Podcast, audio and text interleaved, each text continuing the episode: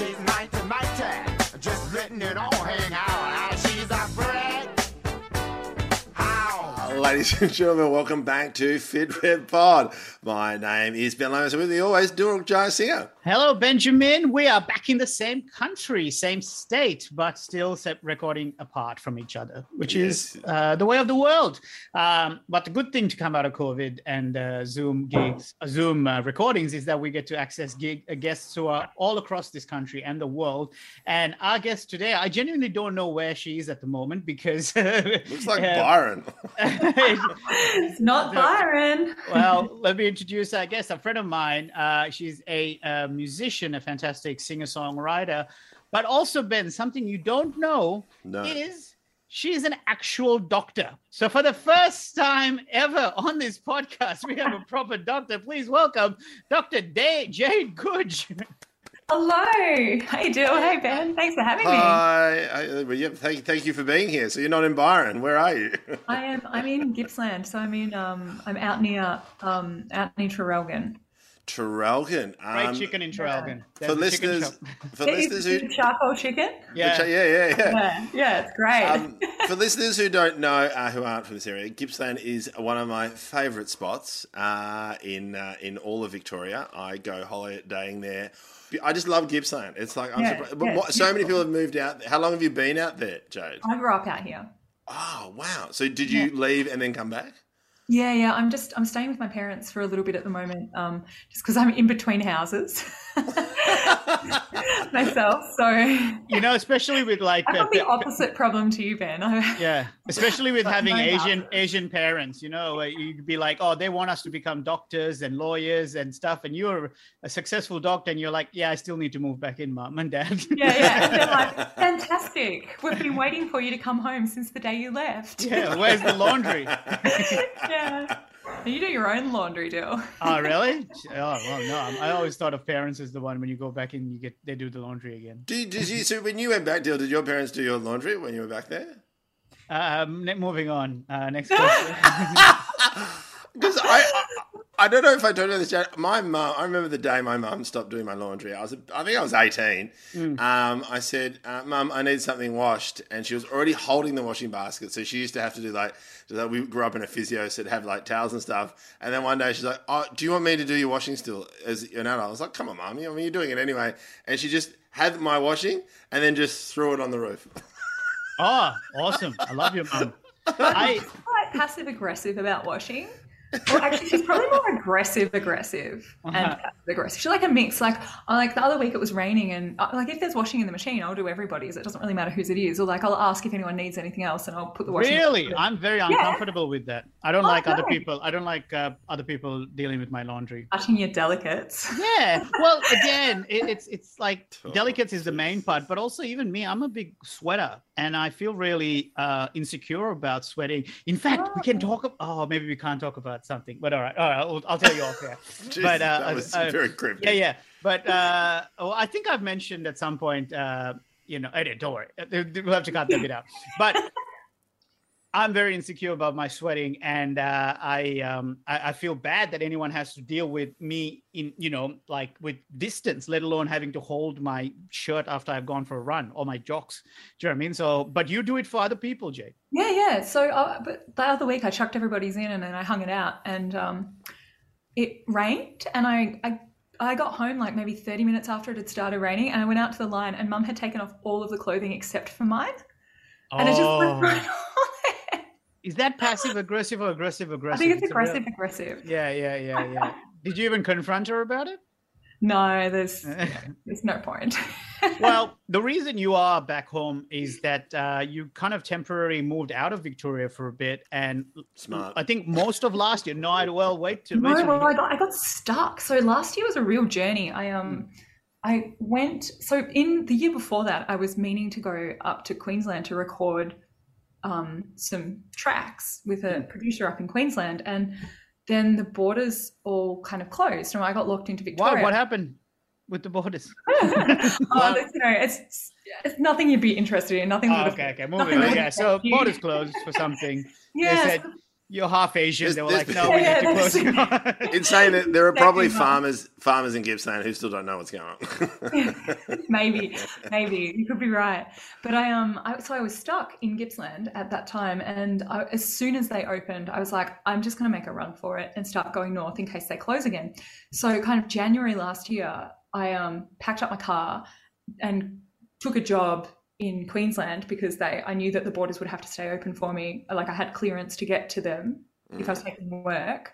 Um, got to Queensland, kind of worked my way up through New South Wales for a couple of weeks, then into Queensland, and um, then I kind of got stuck in Queensland for a bit, and then I came back to Victoria to play a gig because things opened up a little bit. Then I got um, like I think I got stuck back somewhere else, and I ended up going back to Queensland quickly, and then went to New South Wales just for a few weeks, and ended up everything closed again, and I got locked into New South Wales. Ended at four weeks, turned into like five months. Mm. So I was running a hospital in like outback New South Wales for nearly five months. It was Where, where in outback New South Wales? you know where Lightning Ridge is? No, I do not. So it's it's kind of up right near the Queensland border. So it was up near Lightning Ridge. There's a little town called Walgett. If anyone from Walgett is listening, I love you all so much and I miss you. And um, my heart's still in Walgett. Is So- it though? It looked really warm. Some of the stuff that you were Oh, sending me was like driest of scorcher. this. Ugh. Yeah, it's hot and dry and kind of um, it's kind of in opal mining country. Yeah. Mm.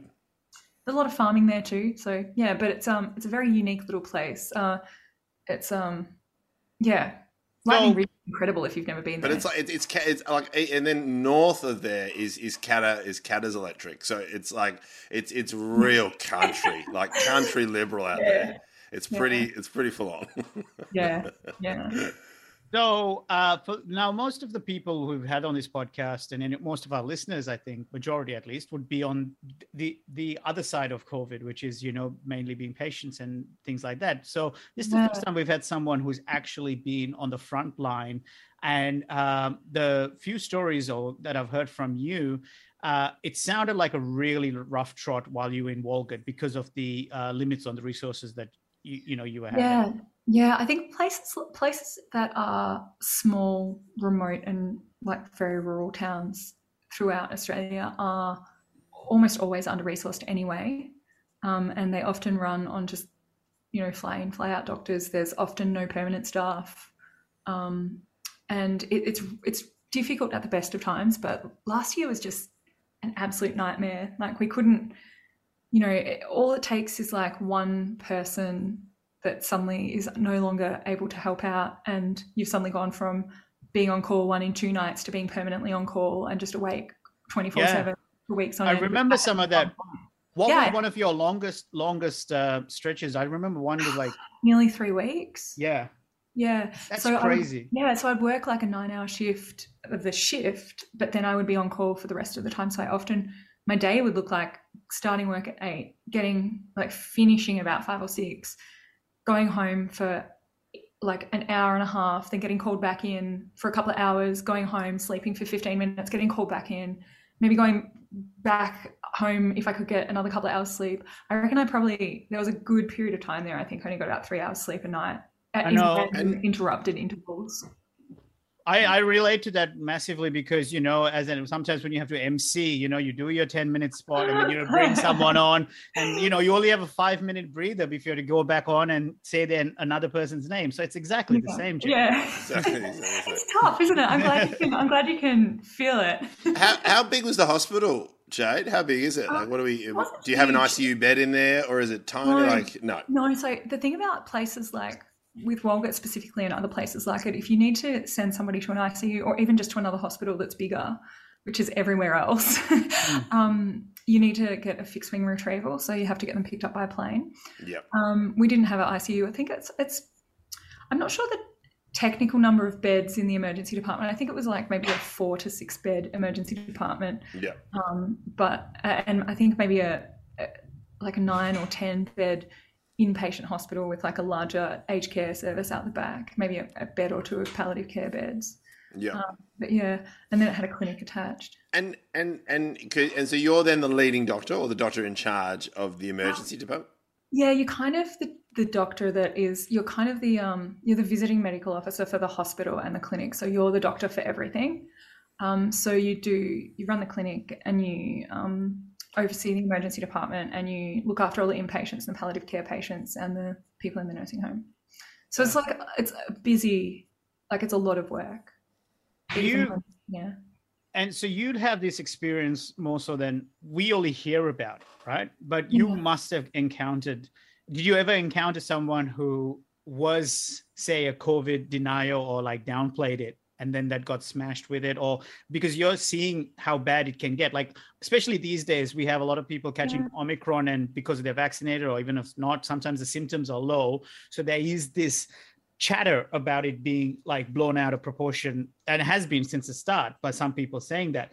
Now on the other hand there's you who's actually been at the forefront and seen how this thing fucking devastated the healthcare system and and as you know you, even though you never necessarily caught it like it has wrecked your mental well-being and physical well-being Yeah. because of having to do it so those elements of it uh, can you talk to that like have you what did you i guess what were your Yeah. experiences with that Yeah, I guess um the the main problems I had when I was out in um, when I was at this remote hospital was that it was we had a lot of issues organizing transport and getting patients kind of upstream like it was almost backflow problems so the bigger hospital the bigger base hospital that had the ICUs and had the wards that were filling up and were really struggling uh-huh. couldn't accept my patients and I was having to hang on to them longer.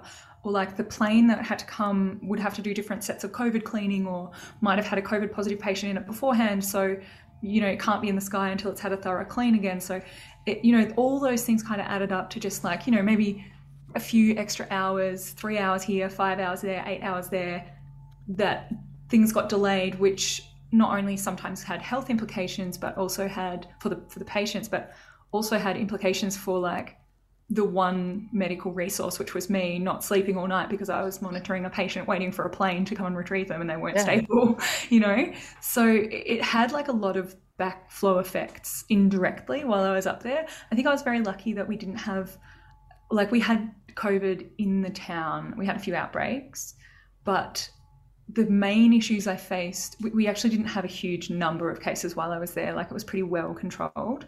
Um, I think, that, but the main issues were just the backflow issues and just trying to get things sorted from that point of view. We didn't really have, in terms of like, I guess, COVID denial, we didn't really have COVID denial in that area.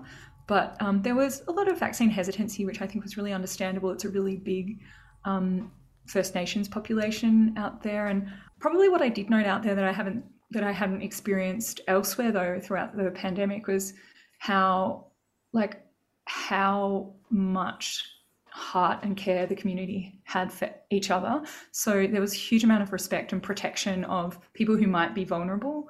Um, oh that's the same in the cities isn't it Yeah, I was going to say everyone everyone really cares yeah Yeah, a lot of people were hesitant to get a vaccine, but they were also very protective of looking after people who might be vulnerable and making sure people weren't exposed to anything potentially. So everyone was really caring about the public health measures that were to do with social distancing and hand hmm. washing and all that sort of stuff. What about talk let's talk about this then because i know being mates with you that there was uh, i think early 2020 uh, you were talking about how you're going to focus more on music and Oh, and, yeah. and, and and you know um uh, uh, the work that you're doing as a doctor was going to be less and less and maybe even zero and then this pandemic hits talk me through that um that decision because it is i find it really like you know incredible. And i find it really heroic because not only are you uh, choosing to go into an area that you might be exposing yourself to this virus that we didn't understand at the time and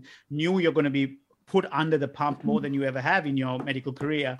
But also it is on top of that you're also walking away or having to put a pause on this thing that you're truly passionate about. So do you remember what uh, the thinking process was before you finally decided to continue uh, practicing? Yeah, I um the amount of times that I've tried to quit over the last like two years. Yeah, you're like Al Pacino in Godfather 3. I know, I just keep making the comeback tour.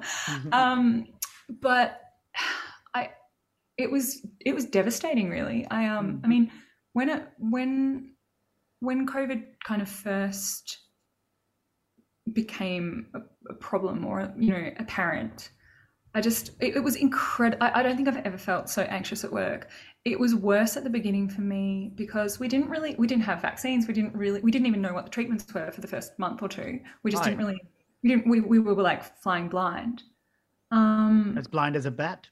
yeah, yeah. But we just didn't. Yeah, so it was very anxiety provoking because we weren't quite sure how virulent everything was. We weren't sure if we'd be putting family and friends and housemates and stuff What does in virulent danger if we went home. Like, um, how I guess how we weren't sure how easily other people would be able to be infected, and we weren't sure Ah, how right. badly people would be infected and things like that. Mm. Um, so we weren't able, like, we weren't able to gauge how to, like, I had friends who were in medicine and nursing who moved out of the home with their small children because we didn't know how badly it would affect children for those first, you know, that first month or two. And we didn't know how badly it would affect anyone in general. So they were, you know, living in their bungalow at the bottom of the garden or like they'd sent their kids to live with their parents and, you know, they were separated from their families because they were really worried that they would make their family sick. Um, so that was that was kind of at the beginning of it all. But I guess as we've as we've you know got access to PPE and you know we know a little bit more about treating it, we know how to we know how to um, and we've got a vaccine which is great, and we've got a um, treatment. You know we've got a lot of different tr- treatment protocols for people who do get sick.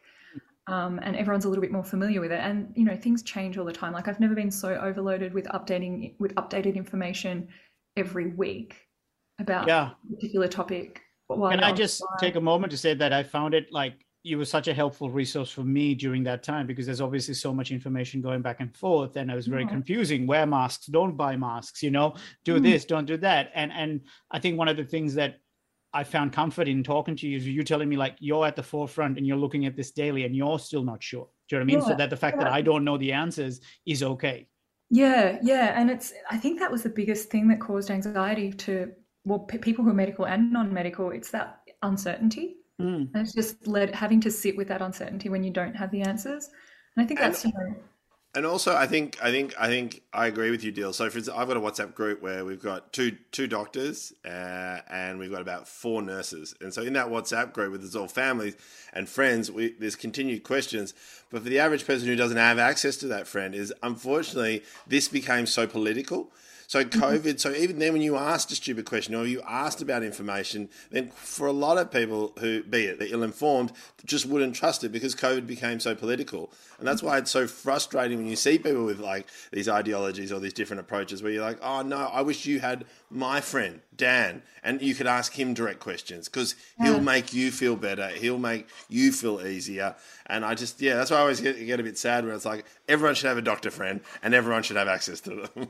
yeah. And I think it's um, it's it is really scary for everybody as well. I mean, you know, even this this last couple of weeks has been Well, you know, we're, we're, we're bunkered down at the moment. Like, my kids got their first shot, and now I've cancelled all my gigs for the next two weeks.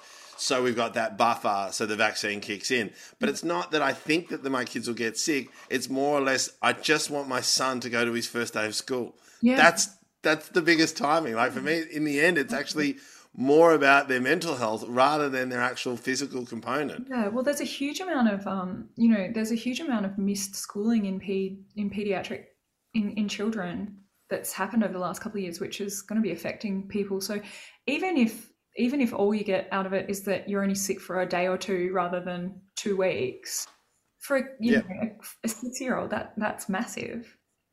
Yeah, like yeah, it's it, I, I just find it so fascinating because then people it's not until future down that we'll realize the genuine effects that'll you know happen on our kids. Like I you know like I you know I you know I gave a big present to when my son graduated kindergarten because I gave my kindergarten teacher an, an amazing present and I got very emotional because she's the reason why my son is mentally okay. She's the reason that she kept every like she kept everything normal for him. He was able to still go. Unlike my daughter who had to do all this homeschooling, he could still go. Yeah. And I just always find it that anyone in that care, education or health, like I feel like in five years' time we'll be even saying bigger thank yous than we are doing now.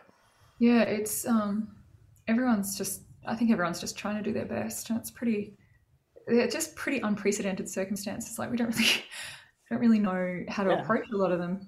how did you push through in those tougher times. So when is it say for example when you're in the hospital and there's just no other option but you, I suppose something must take over in terms of adrenaline or whatever it is and you're like I just have you to do it or whatever. or- um, so what what about like those moments where you do have time to sit and think about how do I push forward? Because I know I've had moments where I'm I'm flat at some whatever reason I just can't find motivation to do anything. And what I've found beneficial is like focusing on step by step, going, okay, what do I just what's the minimum I need to do right now? Okay, I need to put my feet on the ground. Like that. Is there anything like that that you found helpful to get you through those times? Yeah, I think it's a few things. So the first, like, if someone, if there's urgency and someone is really unwell for whatever reason, you just like, it's just a switch that's flicked. Like, Right. you, your focus is on them. Like, it doesn't matter. Like, you might get the call, you might have only been asleep for 15 minutes, and that's the first time you've slept in 40 hours. And then someone, you get that phone call and they need you. Mm. And like, I mean, uh, there's times like, God, the nurses saved me so many times. Like, I just had, had the most amazing team of nurses. Um, but like, there were times where they would just call me and tell me they needed me to come in, and I would just burst into tears on the phone and just be like, okay, I'll be there in three minutes. Yeah. you know, like I would just be like, "Are you serious?" Like I remember asking, I, I've, I've just got this memory of saying, "Is his hand actually falling off, or is it still attached? And do I need to come in now?" Oh my god. I mean, I was like, "How bad is this cut?" Yeah, yeah. yeah. bad enough that I had to go in, but Yeah, wow. And then you and then but then you have to make the decision: do we attempt to save the hand or do we get rid of it? well, sometimes you don't have the choice because that, that choice is going to be about how quickly a retrieval plane can get to you and how, Yeah. Yeah, but but but, but I but that's the decision making I just cannot comprehend. Well, and I mean, those kind of decisions, it's not really ones that I would make. You just kind of follow the best practice that you possibly can. And, um, like, because, you know, you're not necessarily, you're just with big injuries in remote places, you're just trying to get them stable until you can get them out to a larger Yeah. center. Is, So is there's it a thing is, somewhere else. to try and maybe clarify maybe something Ben's thinking about? Is it something like where you go, given the evidence I have right now, this is the only course of action, or this is the best Yeah. course of action as all the evidence. Maybe down the track, something might say, Oh, I should have done this and that, and you can retrospectively decide. And is that sort of fair to say? That's how you go. You got given the Yeah. knowledge and the expertise we have. And does that way of thinking kind of help your decision making then in real life as well? Um, or yes, does it make your real life decision making that much more quote unquote trivial because you're like fuck i you know decided to keep someone's hand or cut it off or whatever you know choosing what i'm going to have for dinner is hardly an issue yeah, look, I like good routine in my normal life, so I can just be on autopilot and don't have to make decisions. Um, but I think um, there it is very much what you've said. So you you just kind of you do the best that you can. You follow the best, you you know, with the information you've got, you follow the best course of action, and you know you can always talk to your colleagues. Like you never really like you're only on your own so much as if you don't ask for help or you don't Right. have call. So you've always got people to call. There's always other people, other doctors at other hospitals and other services and and stuff like that. So you you can. so the always, theme song of scrubs was accurate i can't do this all on my own That's, yeah, i'm no superman exactly- right, there's absolutely no way you can do it on your own. right okay Um, So, what about uh, the impact it had on you in terms of um, your well-being, like not just mentally, but even physically, and your the the impact of being there for those five months on your routine? Like you said, you have a routine life, which obviously got turned upside down. yeah. it So was what the are- worst. Around. Um, okay, so Dill, you and I have spoken about this, Mm. but I uh, I put on so much weight. Like over the last two years, I reckon I put on twenty kilos. Right. It was I, wasn't even familiar with my own body anymore, um, which also it- didn't have like it. And, and you're not someone who necessarily like me, me and Ben had like issues with putting on weight as a younger kid. And No. things like no. So this was No. new to you. Yeah, I was like a normal. I was 20 kilos.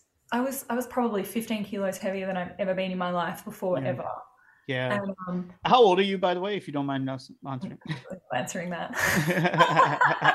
Yeah, well, well you know, okay, yeah, no, that's good. I like that. I like Yeah, that. You're not, you're not, yeah. you're not, you're not answering but that. but uh, Uh, do, but do we so do we just to get do we do the do we do what we did last time, deal?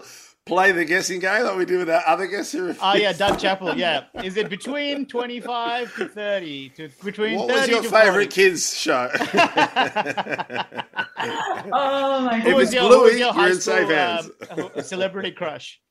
It was, you know what? My high school celebrity crush was the same as my primary school celebrity crush, which was the animated Batman. Oh really? Yeah. Kevin, Kevin Conroy. That version. no, no, no, the actual, just the animation. That's oh yeah. That was the voice was Kevin Conroy. So I was like, How do you know the voice to the yeah, animated? he's Batman? more- yeah. Kevin Conroy and Mark Hamill was the Joker. Come on, man. Yeah, Everybody. Sorry, I love Mark Hamill. No, no, not everyone knows that, Dill. Nobody knows that. that. but it's Batman. You got to know everything about Batman. No, I. To be fair, I, I, my current celebrity crush is the animated Batman Yeah, well, because that it's not a jawline, that fucking jawline. Whoo, you know he's packing a massive sh- uh, schlong with that jawline. Whoa, whoa. You know what I mean? No, That- I, there's like the brooding, tortured genius side of it, not the uh, The Bruce Wayne. Oh, not the not when he's packing in his spandex. in the in the utility belt. A massive cock ring. No, uh, I yeah.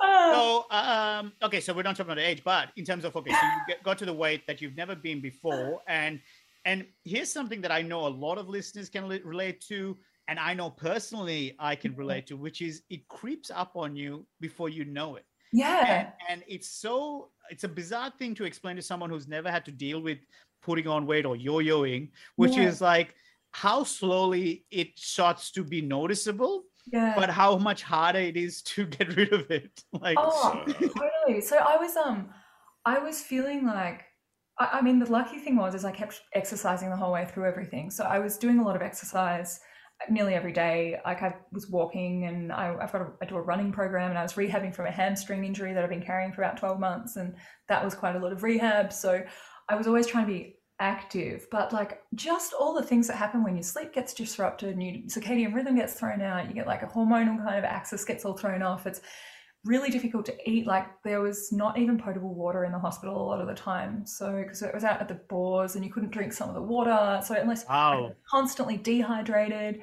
I um I got my one of my colleagues to do my cholesterol and, and my just a basic set of blood tests at one point, and my cholesterol was through the roof. Like I've never had a problem with that before. Like I'm young. I wasn't expecting I mean, this. you only you only just turned thirty, so yeah, yeah, yeah. I know, right? um, so and that is quite an interesting thing which is like you know when you think of doctors we assume you guys have your health in complete good nick because you have all the information it's like Yeah. going to a personal trainer that's overweight or obese you're like why am i listening to you if you don't know how to apply That's exactly right. but it's like Or, Yeah. or would- can I ask you a quick personal question? When you were a young doctor, I just had a, a friend of mine who was a doctor who always got hit up by guys, and they just assumed that doctors were really good in bed because they studied the body. Did you ever cop that? No, I just must. I don't think anyone was that interested in No, no, no, it's just a friend of mine just got hit up all the time. She's actually coming up on this podcast, so I'm going to bring her up in there as well. But, like, uh, but- so just i mean maybe that she got hit on because she was good looking not because she knew how to work no, the- it was specified, doctor. Do you know Like, what? I think was- I actually that specific approach. I probably received a lot more. Um, I've actually got a physiotherapy degree as well as a medical degree, so I feel like the physiotherapy degree was probably people. People are more like, oh, massage.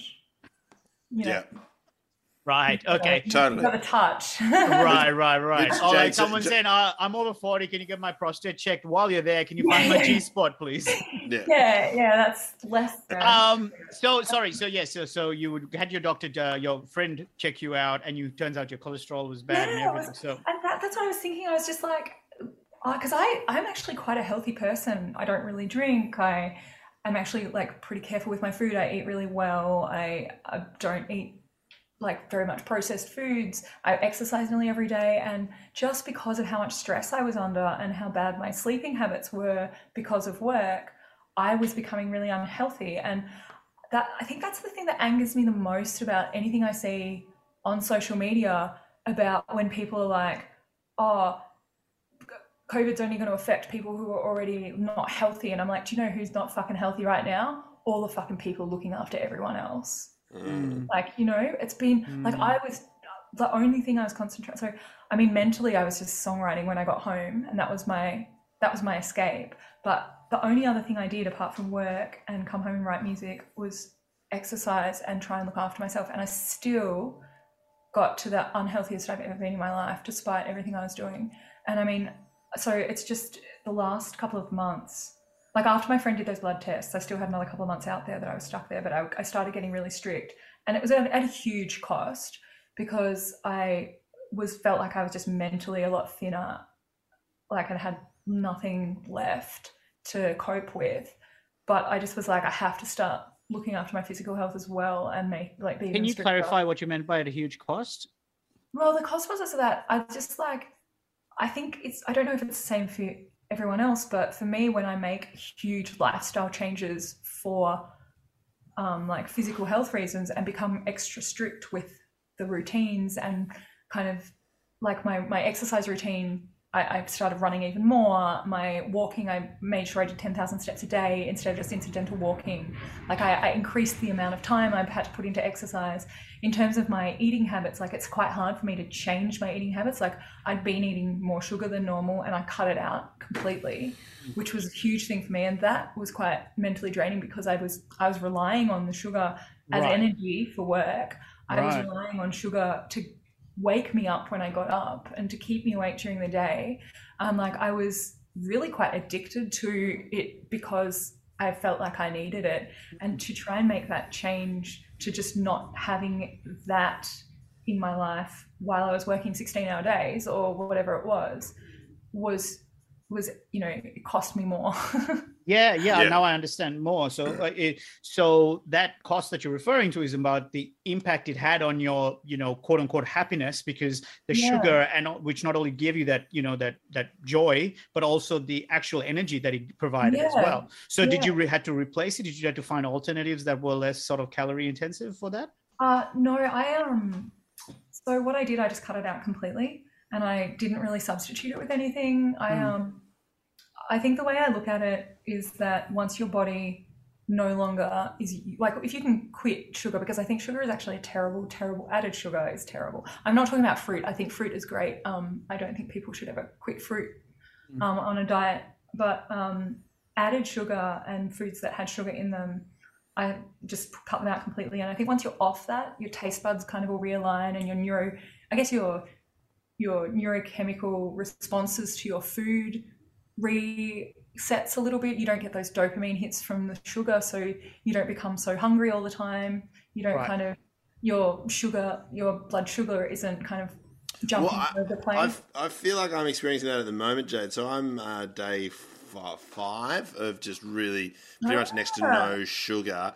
What's And- next to Ben? What does next to Uh, no sugar mean? When do you get it? So it's just it's just a very strict uh, sort of you know yeah. So just pretty much stop sugar and just uh, and just pretty much just eating whole foods and just seeing how that reacts. But I noticed today that I was like, oh, I'm feeling lethargic, and then I just realized, no, you're just you're just actually feeling probably normal. Crazy, but I just realized that the ebbs and flows of sugars. I've just realized that I'm actually sort of more cruising rather than riding the highs and lows. yeah, and it's it's- crazy, isn't it? Yeah, it's really it's really weird. Like I, I it's not that I don't crave it. Like I would love to go get a uh, a cronut right now. I think about cronuts all the time. They're the most amazing things in the world. But I just try to. Re- I'm realizing I'm trying to. I'm trying to reprogram myself and go, how good's this feeling? The no sugar. Yeah. Like how good is it? And then try and realize that hey, if I keep doing that, then I can keep feeling like this. But it's it's Yeah. tricky. It's I tricky. I figure it took me maybe three weeks to not feel like I needed it anymore. And then I, I spent a couple of weeks feeling sad that I didn't actually want it anymore. And now I just don't. Now everything else tastes better anyway. Um, I actually had my first sugar that I've had in a really long time. I had it earlier this week when I was filming this music video. And um, I had this little cookie that was shaped like a shark that I bought from um, from a bakery. And because like the theme of you sure you're not in Byron? no, the theme of the music video was a uh, was like the beach, and um, so I had this this little shark cookie, and it was like I was just messing around with it on camera, and, and then right at the last shot, I like took a big bite out of it, and I like froze, and I was just like. This is so fucking good. This is the best thing I've ever fucking eaten in my life. And I normally wouldn't even eat this. And like my whole face was like covered in this blue food dye from the icing. And I just like ate the, I was like, we have to stop filming because I have to really relish this fucking cookie. Oh wow! So it came back like a ju- like a almost like a junkie almost. yeah, Yeah, well, especially all the blue around your face. Looks like you're sniffing paint. It's the best thing I'd ever had. And it's not even my normally like that wouldn't even normally be my sweet of choice. but I just um yeah I I was like wow, but I didn't feel like I needed it again after that. I was just like, this is the greatest fucking thing. No wonder everyone's addicted to sugar. so good. Yeah. So good. So Yeah. for you, so so the changes that were most effective for you, um, and and and obviously, like you said, it, ca- it was a stressful time because as it is, you you know you're under the pump from from work. Uh, actually, let me rewind a bit more. So, do you feel like, given that you were always active uh, and as well as eating mostly well, the things that made you put on weight, would you sum it up as being sugar, lack of sleep, and stress? yeah, yeah. Wow. Yeah, I've always heard that stress and and and sleep is so important to weight loss or well, you know, Yeah. uh, uh, fat retention. And now there's like this clear uh, because you're always someone who did maintain, you know, a certain body shape for a long Yeah. time. Yeah, and I, I mean, over since quitting sugar, it's actually really that's not the only thing that I've done. So I quit sugar in probably October, and um, and this year was actually even harder because in March I quit coffee. And that was- Oh my Why god! would you do that? What are you talking about? How do Yeah, you? that's crazy. What's the living? Oh. The weirdest thing with quitting coffee is that for the first three or four weeks, I genuinely was like, is this what normal feels like? Does everyone walk around feeling this tired? Maybe I've got chronic fatigue. Maybe there's something wrong with me. I should get my iron levels checked. What's going on? And then after four weeks, I was like, I feel great again. But it was like a long process, How much coffee were you drinking before? Like two cups a day. two cups and you still felt like that see i was hoping that i'm, I'm up to about two to three a day and i was hoping that if i start cutting back i can stop at one but uh, what are you up to No, then how many coffees I'm four. Okay, so now Four I'm just coffees. I'm just aware that my children are about to enter the room. So uh, well let's just go so we, you know. yeah yeah we'll, we'll they might jump in at some point um Yeah, yeah. so jade uh we're gonna get closer to start wrapping up i suppose but then I, I i guess so so the things that then helped you get back to your baseline weight Yeah. uh was was cutting out sugar uh and why did you choose to cut out coffee just for your like Yeah, it's just making me a little. Um, I was actually quite after the pandemic. I found that my baseline and was I was just a little bit more prone to being anxious about things. And I was getting chest pain, so I cut out coffee and it stopped. Mm. Oh Um, wow, interesting. Okay. Yeah. And then what about physical activity? Running is your go-to, and you did more of that. Yeah, I mean, I I did. So I was trying to be quite consistent. I'm quite prone to injury because I'm very I've got quite very I've got very flexible joints. So I get um, a lot of impact onto the bones and stuff. I've had get fra- stress fractures pretty easily. So I've got to be quite careful. Hmm. Um, but yeah, I, I like I've been learning to love running, which is good. So this year and it's been um it's been something that's really helped me. Um, so I've been running kind of five times a week. And um, And how much do you run? And oh, uh, I, I'm at, at the moment, I'm quite a slow increaser. So what I've what I've increased to at the moment, and what I'm currently going to stay at for a little while is I do No, I a am three in the middle of kilometer, a four kilometer, a three kilometer, a six kilometer, and a four kilometer. Right, okay. So you're yeah, a six kilometer long run. And and so what made you get into running of all the other Yeah, things? Is it just because where you were in in Yeah, it was the only thing available to me, really. Like, Yeah. it was the only thing that I could do at any if time, if and it was the only thing that I was just like, you know, you put your shoes on, you don't feel like doing it. You're like, I'll just put my shoes on and walk for a little bit, and you're like, maybe I'll just run a little bit, and then you're like, oh, I've done my run. Um, it was just accessible for me. So- Um, sorry, go. Oh, I was going to say, but out of all the things that we've talked about, that actually the biggest thing that I think made a difference to because I've lost nearly twelve kilos over the last three months, so I'm almost Yeah. back to like back to I'm almost back to my old weight again, Yeah. um, and I feel great again. Um, probably the biggest thing actually wasn't really quitting the sugar. Um, it, I actually think it was that I started intermittent fasting. Oh, okay. Yeah, Right. so I, I I fast. I only eat between the hours of four p.m. and like eight p.m. So But I- four hour window. Okay. four hour window, yeah. And That's I, insane. yeah, I eat like a full three meals in that Yeah. period of time. Um, and What's your three meals in the four hour window? Because I don't feel if I do I do like six to eight hour uh, eating window, uh, depending on what schedule I'm on. But I feel like I can only squeeze in two proper meals because the third one would make me feel full. yeah, I, I think um, it depends on the day. Like you've got to work on it, and I think that's why I like it. Like I love the fact that I'm kind of like I'm doing all the things that I'm supposed to be doing that's actually helping me lose weight, but I'm also allowed to like absolutely stuff myself with three meals, like a four Oh. hour window every day. Like it's the feasting part that I really love. Yeah. Minka has just joined us, uh, Ben's daughter. It's her first appearance on the podcast. But anyway, yeah, sorry, go on. So Yeah, so I really um I love that feasting element of it. Like it's really it feel, fills me with like the joy of hedonism. Oh, really? So do you Yeah. not then have any? Isn't that isn't that like healthy binging? yeah, I feel like it's like I'm eating when I'm allowed to eat. So and and so other than the sugar, there's no restriction on what you're eating Yeah, as yeah. long as it's between four to eight o'clock. Yeah, I mean, I try not. I don't really. I, apart from the fact that my diet tends to be pretty good anyway, I try not to eat too many refined. Yeah, Okay. yeah. So maybe that's the difference. I think is like yeah, again, as we know, as we've learned from this podcast, there's never really a one size fits all model for anything. It's just Yeah. about figuring out what works for you, Yeah, and and that's kind of what like I you know has worked for you is that this Yeah. giving yourself that window with no sugar because I guess what I want to finish up on though is that it's the mental headspace that that kicks in when you sort of uh, let go because i'm definitely carrying a lot more weight than i was say this time last year. And what i'm struggling with is a clothes not fitting. Like let's start with that. The clothes are tighter and the things that i'm you know was comfortable wearing this time last year. B my movement like i know i'm running you know not as fast as i was at the start of last year and and i just feel unhealthier right? But on top of that it's just that because i've had issues with weight uh, in the past that this feeling of like oh okay i've dropped i put on some weight is met with like like failure or worthlessness. And Yeah. and and finding ways to push through that to try and get some wins back has been a struggle.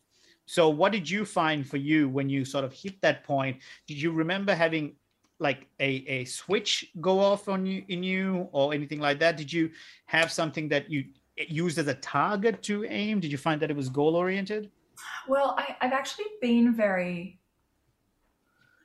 It's it's quite difficult because I've I've had pro- I have problems with. I've always always had a very uncomfortable relationship with food and eating and weight. Um, Okay. As like a teenager and in my twenties, right um, just be, like my early twenties, just because there was just so much pressure to be really skinny, and I modeled for a little while, and that was really, um, that was there was a lot of pressure to be really skinny and Right. to you know quite common when we hear every time we've had someone who's done modeling uh, Yeah. on the podcast have said a similar thing Yeah, it was tough when I was doing it. yeah yeah. and um like you want to be yeah like so i had that kind of uneasy relationship with i i know i've got to be very mindful to not let un, un i guess unhelpful thoughts come in when i'm thinking about my weight and it's Mhm. really hard to be positive about it so the way that i dealt with it this time was it really was I only allowed myself to do it if it was only about my health and not about my weight or what I look like. right And with my, um, if I ever felt myself thinking anything else about my weight, I was like, no, don't. You can eat whatever you want today. Do whatever you want today. Um, I'm saving people. yeah, it was. I mean, I didn't actually really have any cheat days. This is why I feel like it's been quite good because I feel like I really have had a lifestyle change because I haven't actually had, apart from the cookie shark the other day, that's been my only cheat day this whole year. yeah, yeah. um, and How often do you think about that cookie? oh, mate, I haven't stopped. I'm just like salivating at it already, and I'm just like, next time I get to fill up, I'm going to go to Back That Bakery and get one of those fucking cookies. Um, it's like people who remember their last cigarette. They just like they just like even if they've quit for like five years, they can go. I I can remember that last still cigarette. taste it. I can Yeah, still oh. taste that blue icing. Yeah, I can imagine. I can imagine. Yeah. um, but yeah, it was um so it's it's been very much like I've been thinking a lot about input goals rather than output goals this year. So thinking about what can I do rather than what do I want out of this. So we talked I- we talked about this last week actually in our Oh, pod. So you? yeah, yeah, yeah. Mm, yeah. yeah, so I've been thinking about like if I make these changes, it doesn't matter what the outcome is because I know that these changes are healthy. And if I happen to lose X amount of weight, then great. But if I don't lose what I secretly wish I did in my head, that actually means that because what I'm doing is actually very controlled and healthy. Um, and I think from a medical point of view, I think is very reasonable and a good Mm. way to approach it. If I don't meet the goals, then maybe the goals were unrealistic in the first place. So that's how I've been dealing with it from a body image perspective. Mm. Um, and so I feel really good at the moment because I, and even though I'm bigger, still a little bigger than I probably was a couple of years ago prior to the pandemic, I feel like I'm really on the right track to just, I just feel really good. And I actually even did some scenes in my music video in a bikini, which I would never have done, like even when I was way skinnier than this. Like, 'cause I just was like, oh, I don't even care anymore. Well, something that I always think about is about how we view ourselves today versus how we'd view, view ourselves in a 10 years time and Yeah. going, what the fuck? Why was I upset about this or Yeah. whatever that? I'm like, oh, look at that. That's so much better than what it is today or something like that. And just trying to like, you know, bring forward that positive thinking from 10 years from Yeah. now to bring it to today, you know? Yeah, definitely. Though if I wear a bikini today, I will regret it ten years on. Yeah. What's your cup size? I think these are quite fetching. I think Ben, you you you you I think it'd be Oh. quite good. Would you Well, share? sorry, I just got I just had a panic attack because I didn't realize that you were directing that question to me. Yes, Ben. What did you think? Good lord, mate. Oh my god. Cool, All right, panic let's- attack uh, over. Let's, let's, let's, let's, yeah, that's after. Yeah, she's not. Com- we're, we're not going to ask you what your age is, but what is your cup size? Um, listen, that is probably uh, good as any spot to try and wrap up, I think. but um, Yeah. Jade, I can't thank you enough for coming on and, and sharing your experiences, not only as a doctor, but the impact it had on your personal life and how you've managed to try and bring back some um, some regularity to it. And uh, I know I'm very excited about seeing where your music career goes. So, what is it that you can tell about uh, uh, the things that are coming up, the exciting projects that you Uh, want our listeners I'm to? actually super, super, super excited. But first of all, thank you guys for having me. It's been really great. Um, it's my It was fun, thank you. And yeah, it's been great to actually be on the podcast rather than listening to it. yeah, yeah, that's right. Um, You've listened to a few episodes. I have, I have, um, and I will continue. Um, but yeah, so my this is actually in a couple of weeks from now, on the third of February. Actually, it's my very first. Um, I'm releasing my debut single as a solo artist. Actually, so I've released in bands and stuff before, but this is my very first solo stuff. So I've got a whole bunch of it ready to release this year, and I'm super excited. And this music video will hopefully be also ready at that point, but it may not be. Um, it's very last minute um, in its conception. um, yeah, yeah, I'll be. I'm releasing a song called Golden Hours, and I really can't wait. And um, yeah, if people want to have a listen, my artist name is Jade Empress. I don't even think it's up yet on Spotify, but if you follow me on um, Instagram, I'm posting links and stuff to. Um, Great. to the artist profile that may not be actually up there yet, and, um, And what's uh, Instagram for? uh, it's Jade X Empress, so J Jade A X Empress. D X E M P R E S S. I'm Excellent. looking up now. Yes. And uh, thank you for that. And Ben, you and I, uh, Ben Lomas Comic on Instagram, Dilruk J on Instagram, or Fitbit Pod uh, at Instagram. Uh, thank you so much for all your love and support and your messages. Uh, shout Yes. out particularly to one listener. Uh, I only know you as Jin.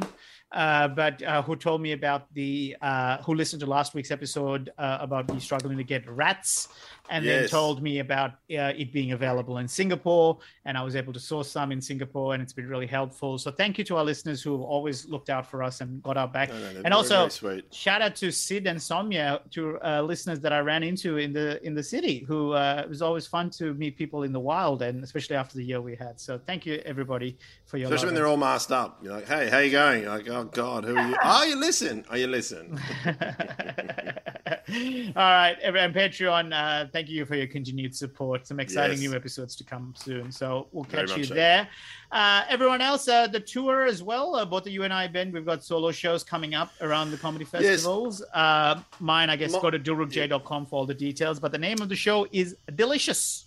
Delicious. And mine is, uh, of course, uh, Ben Lomas. Any questions? So it's all about my time in hospital. So, yeah, if- but but quite a, uh, sorry, Jay, this just hit me only now. Uh, Lomas, you are aware that the Working Dog production team, who are part of Have You Been Paying Attention and Utopia and all that, yes, yes, they they had a film called Any Questions for Ben. yes. Hence why I didn't call it any questions for Ben.